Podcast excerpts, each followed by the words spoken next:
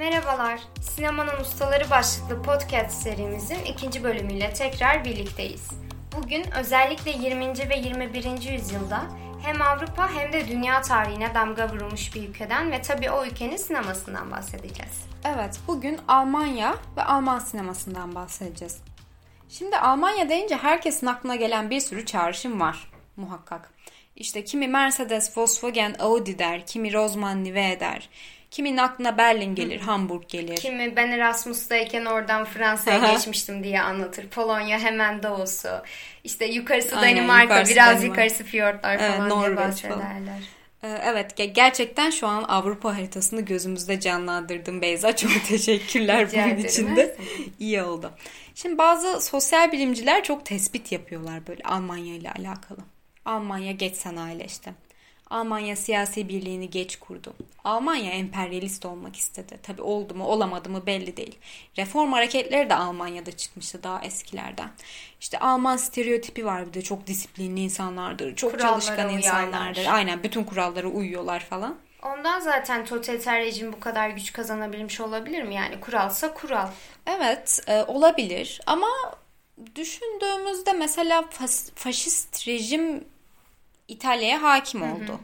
E, İtalyan stereotipine baktığımızda Evet, da hani Akdeniz tam tersi aynen gibi. Akdeniz insanı böyle çok kuralcı değildir falan derler ama bakıyoruz Almanya'da da İtalya'da da faşist rejim aslında hakim olabildi.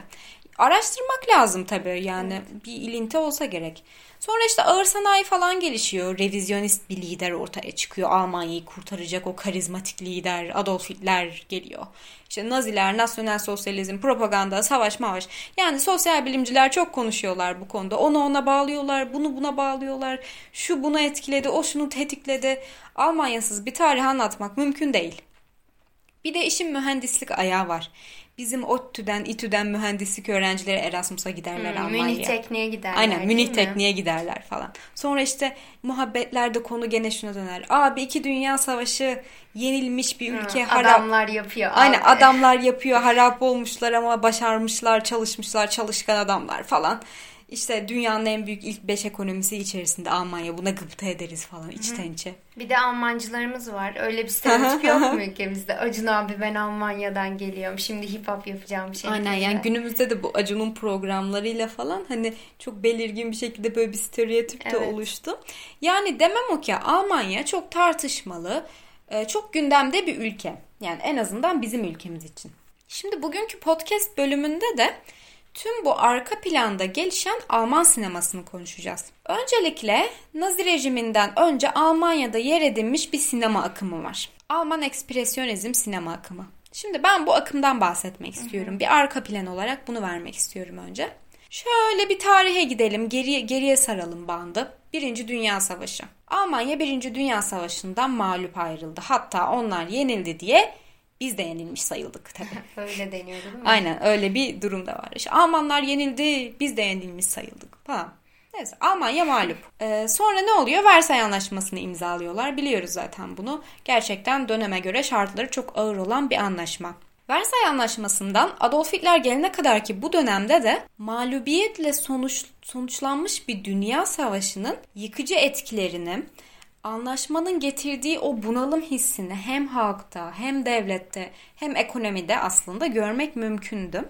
Hitler'in başa gelmesinin öncesindeki bu bunalım dönemiyle de az önce bahsettiğim Alman ekspresyonizm akımı aslında biraz örtüşüyor. Ya zaten özellikle savaş veya ekonomik kriz gibi böyle çok yıkıcı toplumsal olayların sanatta yansımasını bir şekilde görmek mümkün oluyor. Evet yani dediğin gibi ekonomi zaten zor durumda. Sanatla toplumsal durumların ilişkisi de bahsettiğin gibi böyle olabiliyor. Yani bu en kapalı, en anlaşılmayan postmodernist eserlerin bile bir kısmında aslında toplumsal göndermeler görmek mümkün. Hani bu modernizmin çöküşü, bireyin hayal kırıklığı, bireyin yalnızlığı falan aslında bunların da bir toplumsal göndermeleri var. Neyse ben şimdi postmodernizme girmeyeyim. Alman ekspresyonizm akımından devam edelim. Şimdi bu akımdaki bu e, bu gotik imgeler, bu buhranlı imgelerle sanki o dönemin bunalımlı ruh hali birbiriyle örtüşüyor gibi. Yani demek istediğim şu. Bu sinemada çok gotik, çok buhranlı imgeler var. Çok karanlık bir sinema Alman ekspresyonizmi. Sanki bu Versay Anlaşması'ndan Hitler'e kadarki o bunalım dönemi de döneminin bir yansıması bu. Tabi bu bahsettiğim yıllar işte 20'lerden 30'lara kadarki dönem. O zaman bir çeşit korku veya gerilim filmi diyebilir miyiz bu sinema akımı için? Yani tabi janrasının muhakkak o türde olması gerekmiyor. Ama korku, gerilim unsurları içeriyor olabilir. İlla janrası bunlardan biri olmasa da olur. Ama tabii bu filmleri incelediğimizde genel ortam böyle dizayn ediliyor. Aynen. Yani bu filmler stüdyoda özellikle karanlık olarak dizayn ediliyorlar. Bu filmler stüdyo filmi. Başrollerde de sadistler var, katiller var, caniler var. Senaryolar, senaryolar çok patolojik. Öyle sahnede çiçek böcek kırbayır Yo, yok diyorsun hayır. yani. Karakterler de psikopat. Aynen, aynen öyle diyorum. Kesinlikle öyle. Zaten Caligari biliyorsun Caligari'yi. Bu Alman ekspresyonizm akımının en tipik örneğidir. Yani Caligari korku ya da gerilim filmi değil aslında ama içinde gerçekten karanlık imgeler de var. Tabi bahsettiğim bu sinema akımı Nazi dönemi öncesi. Şimdi bu filmleri inceleyen bazı eleştirmenler bir tespitte bulunmuşlar. Ee, çok da mantıklı geliyor bana. Krakauer e, şunu diyor. Bu Alman ekspresyonizm sinemasına bakıyoruz. Karanlık, gotik imgeler var, çarpıtılmış bir senaryo var. Psikopat, patolojik karakterler var. Diyor ki Krakauer, sanki bu sinema akımı Nazi rejiminin geldiğini, geleceğini önceden bize işaret ediyor gibi. Sanki böyle Hitler'i seçen ve o neredeyse sonuna kadar destekleyen toplumun psikolojisini yansıtmış gibi o zaman bu akım. Tabii yani birkaç sinema eleştirmeye değiniyor buna. Ee, Ben de mantıklı buluyorum, doğru buluyorum bu tespiti. Ayrıca zaten Hitler'i bu kadar destekleyen o toplumun arka yüzü, sosyolojik ve ekonomik nedenler, yani bir sürü neden söz konusu. Şimdi bunlara girmeyelim. Tabii konudan çıkamayız. Çıkamayız Aynen dağılmasın konumuz. Peki o zaman şimdi Nazi dönemi öncesi bu arka planı verdin. Peki Nazi döneminde de devam ediyor mu bu akım? Yo hayır. Nazi döneminde bu akım devam etmiyor. Çünkü geçen bölümde Sovyet sineması için de bahsettik bundan. Propaganda filmi yapmak istiyoruz. Yani zaten Nazi dönemi dendiğinde akla ilk gelen kavramlardan biri propaganda. E bir propaganda filmi yapmak istiyorsanız Alman ekspresyonizmindeki gibi böyle gizemli, kapalı, karanlık imgelere başvurmazsınız. Daha dinamik, daha net anlamlar içeren, kitleleri kanalize etmeye çalışan bir yapı kurmanız gerekir filmlerinizde. Dolayısıyla e, biz bu podcast serimizde yönetmenler üzerinden gittiğimiz için Hitler'in propagandist filmlerini çeken yönetmenden bahsedeceğiz. Kim bu yönetmen? Tabii ki Leni Riefenstahl. Yani Riefenstahl. Tam Riefenstahl. Alman ismi yani. Aynen böyle. öyle. Leni Riefenstahl. Ee, Gerçekten çok sansasyonel bir hayata sahip Riefenstahl. Bir kere çok uzun yaşamış yani. 90'ı geçkin bir yaşta ölüyor 2003 yılında. Peki 90'ı geçkin bir yaşta ölmesi şans mı, şanssızlık mı? Sonuçta o bir Nazi sinemacısı. Muhakkak savaştan sonra yargılanmıştır Tabii değil mi? tabii yargılanıyor. Almanya Savaşı kaybedince 45 yılında yargılanıp tutuklanıyor hatta Riefenstahl. 4 yılda hapiste kalıyor. Ama biliyorsunuz bu Nürnberg'te verilen o ağır cezalar falan daha çok işkence ve savaş suçu işleyenlere yönelik. Hani Riefenstahl şunu diyebiliyor yani dedi mi demedi mi bilmiyorum ama şunu diyebilmiş olsa gerek yani benden bu istendi. Ben sadece film çektim. Hani Kurtarıyor kendini. ben bir sanatçıyım. O şekilde. Evet 4 yıl sonra kendini kurtarıyor hapisten bir şekilde çıkıyor. Peki aynı zamanda bir oyuncu ve başka sanat dallarıyla da ilgileniyor galiba. Evet oyuncu, yönetmen ve bale bale de yapıyor. Yani gerçekten e, bir sanatçı kimliği söz konusu burada. Ama bu sanatçı kimliği Nazi destekçisi kimliğin önüne geçiyor mu geçmiyor mu bu tartışılır. E, tabii onu Nazi destekçisi haliyle hatırlayan da vardır. Ama Leni Riefenstahl hapisten çıktıktan sonra Nazi rejimi de tarihin karanlık sayfalarına gömülüyor. Bitti yani artık Nazi rejimi. E, ve Riefenstahl fotoğrafçılığa başlıyor. Yani e, başka bir sanat dalı tamamen. Evet. Fotoğraf sanatçısı oluyor. Şimdi ilgilenenler için, fotoğrafla ilgilenenler için değinmeden geçmeyeyim buna da. Çok ilginç bir arşivi var aynı zamanda Leni Riefenstahl'ın. Nuba kabilesine gidiyor mesela 1970'te. Yani daha 70'li yıllarda Evet. Nu- Nuba kabilesine gidip bir fotoğraf albüm yapmak çok erken bir tarih 70'li yıllar bunun için. Orada çektiği fotoğrafları 74 yılında The Last of Nuba adlı albümde topluyor. Bence çok güzel bir albüm. Aynı zamanda Hint Okyanusu'ndan da ilginç fotoğraflar çekiyor. Gerçekten enteresan bir karakter. Enteresan aynen. O zaman 90 yıl yaşamasının sanat dünyasına da katkısı olmuş gibi görünüyor yani. Yani tabii ki tabii ki yani bu 90 yıllık koskoca yaşamı sadece bu 10 yıl süren bir dönem ideolojisine hapsetmek doğru değil belki de. Sonuçta Naziler baştayken bir şekilde herkes Nazi destekçisiydi yani. Bunu da unutmamak lazım. E, aklandıktan sonra da yani hapisten çıktıktan sonra da fotoğrafçılık adına başarılı işler yapıyor çünkü uzun bir hayat var. Şimdi tabii Nazi sineması diyoruz. O yüzden Riefenstahl'ın Nazi filmlerinden bahsedeceğiz. Riefenstahl denince akla Nazi propagandasının simge filmi geliyor. Hangi film?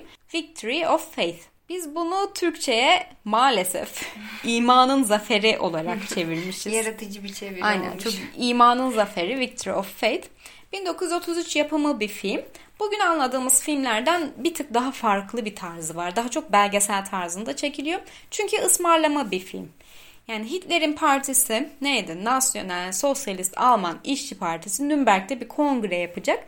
Ve Riefenstahl'dan bu kongre için bu filmi çekmesini istiyorlar. Ismarlıyorlar filmi Riefenstahl'a. Ve bu film faşist estetiğin kült bir eseri. O, yani böyle kabul edebiliriz bu filmi. Şu kavramı bir daha açar mısın? Faşist estetik Faşist kavramını. estetik. Yani aslında bu faşist estetik kavramını Nazi faşizminin estetiği olarak e, dönemin propaganda bakanı Goebbels'in sanat tanımlamasıyla örtüşe, ört- örtüştürebiliriz. Yani şöyle diyor Goebbels. Sanat entelektüelite kaynaklı değildir. Sanat duygu kaynaklıdır. Duygu. Sanat duyguları yoğurmaktır. Yani burası çok önemli. Sanat duyguları yoğurmaktır diyor Goebbels, propaganda bakanı. O zaman ne yapalım? Sanat yoluyla izleyicinin duygularını yoğuralım. İstediğimiz şekle getirelim. Ki burada duygudan kasıt. Burada duygudan yani- kasıt yani sadece sevgi olsun, hüzün olsun falan, drama yapalım. Böyle bir kasıt olması sadece yani Değil bu, diyorsun. Aynen bu bir şart değil. Her her çeşit duyguya hitap edebilirsiniz.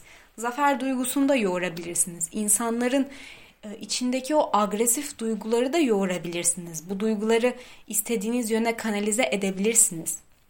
Yani faşist estetikten kastımız biraz da bu. Şimdi İmanın Zaferi filmine geçecek olursak öncelikle kongre için hazırlandığından ötürü zaten Hitler'in konuşmaları ve görüntüsü çok sık kullanılıyor.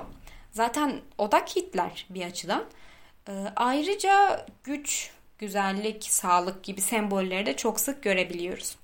Böyle filmde çok güçlü, disiplinli, genç Alman askerleri görüyoruz. Yakışıklı böyle marş şeklinde yürüyorlar.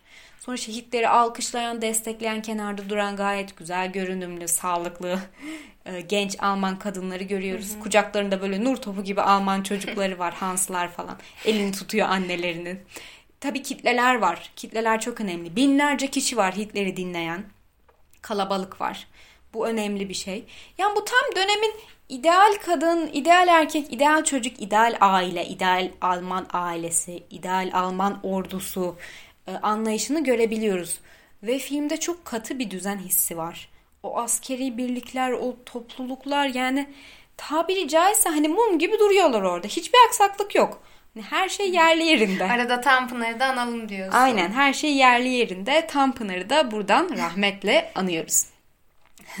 Şimdi bu film ısmarlama bir film demiştik. Rejim doğrudan bu filmin çekilmesini istiyor. Ve bir bakıma Leni Riefenstahl'i tercih ediyorlar. Özellikle Riefenstahl kadın bir yönetmen. Yani burada 1930'lar için kadın olmasında bir dezavantajı söz konusu aslında sinemada. Çok erkek egemen bir alan sinema. Sadece sinema değil, dünya zaten çok erkek egemen. E, Neden Leni Riefenstahl? 1931 yılında bir film çekiyor Riefenstahl. Blue adını söyleyemedim filmin. Mavi ışık Türkçesini söyleyeyim. Blue Light. Ha. 31 yılında bu Riefenstahl'ın çektiği film e, Hitler tarafından izleniyor ve Hitler bu filmi izlediği zaman çok etkileniyor. Duyguları mı yoğruldu artık ne oldu bilmiyorum. Diyor ki Riefenstahl için mükemmel bir Alman kadını. Hitler bunu diyor yani Riefenstahl için mükemmel bir Alman kadını. Tam böyle haya, herhalde hayalinde idealize ettiği Alman kadını görmüş oluyor Riefenstahl'a. Ee, sonrasında Riefenstahl'dan zaten bu propaganda filmlerini çekmesi isteniyor. İki yıl arayla seri olarak 33'te ve 35'te bu propaganda filmlerini çekiyor Riefenstahl. İlki az önce bahsettiğim imanın zaferi. İkincisi de onun devamı niteliğindeki iradenin gücü. Peki Şeyma geçen bölümde Potemkin zırhlısından bahsettik. Hı hı. Bunların ikisi de propaganda filmi değil Tabii. mi? Hı hı.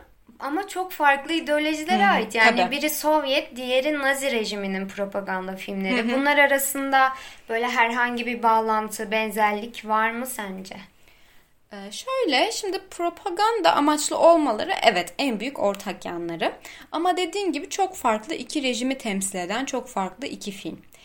Ee, Potemkin zırhlısında anti otoriter bir tema görüyoruz. Potemkin zırhlısında halk ayaklanması var. Halk direnişi var. Birliktelik var. İşte altyapı üst yapı falan o hani Marksist göndermeler falan da var. Hı hı. Riefenstahl'ın bu filminde ise ön planda olan şey otoriterlik.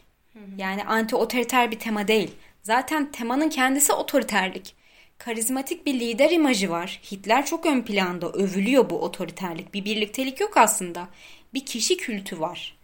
Yani tema bu iki filmde tamamen zıt birbirine. Otoriterlik ve anti otoriterlik tamamen zıt. Anladım. Yani Aha. iki bölümdür propaganda filmlerini işliyoruz yayınlarımızda ama Hı-hı. propaganda filmi dediğimiz bu kavram ideolojiye ve yönetmene göre değişebiliyor. Bu mudur yani? Tabii ki tabii ki. Yani propaganda filmi dediğimiz bu yapıtları aynıymış gibi değerlendirmek doğru olmak olmaz. Hepsinin kendine içkin özellikleri mevcut. Kendi bağlamları mevcut. Hepsinin ayrı ayrı özellikleri var tabii ki. Potemkin'de işte kitleleri etkinleştirmek isteniyor. Kitleler harekete geçirilmek isteniyor. E bu Riefenstahl'ın filmine bakıyoruz. Kitleler pasifize edilmek isteniyor. Yani tamamen zıt. Lidere boyun eğmesi isteniyor. Ama her ikisi de propaganda filmi. Gerçi burada da problematik sorun, sorunsal bir durum söz konusu. Propaganda filmi nedir?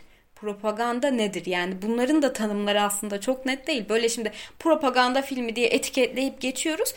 E, bu aslında sorunsal olabilir yani. Bunu ayrıyetten propaganda filmi nedir diye bir podcast bölümü çekip tartışmamız gerekiyor bence. Olabilir. Neyse yani bunu geçiyorum şimdi. Şimdilik böyle demiş olalım.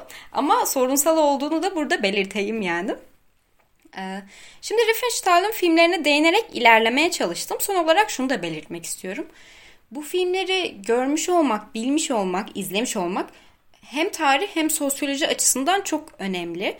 Aynı zamanda zaten sinema ile ilgileniyorsanız bu filmler sinema tarihinin gidişatıyla ilgili birçok ipucu veriyor.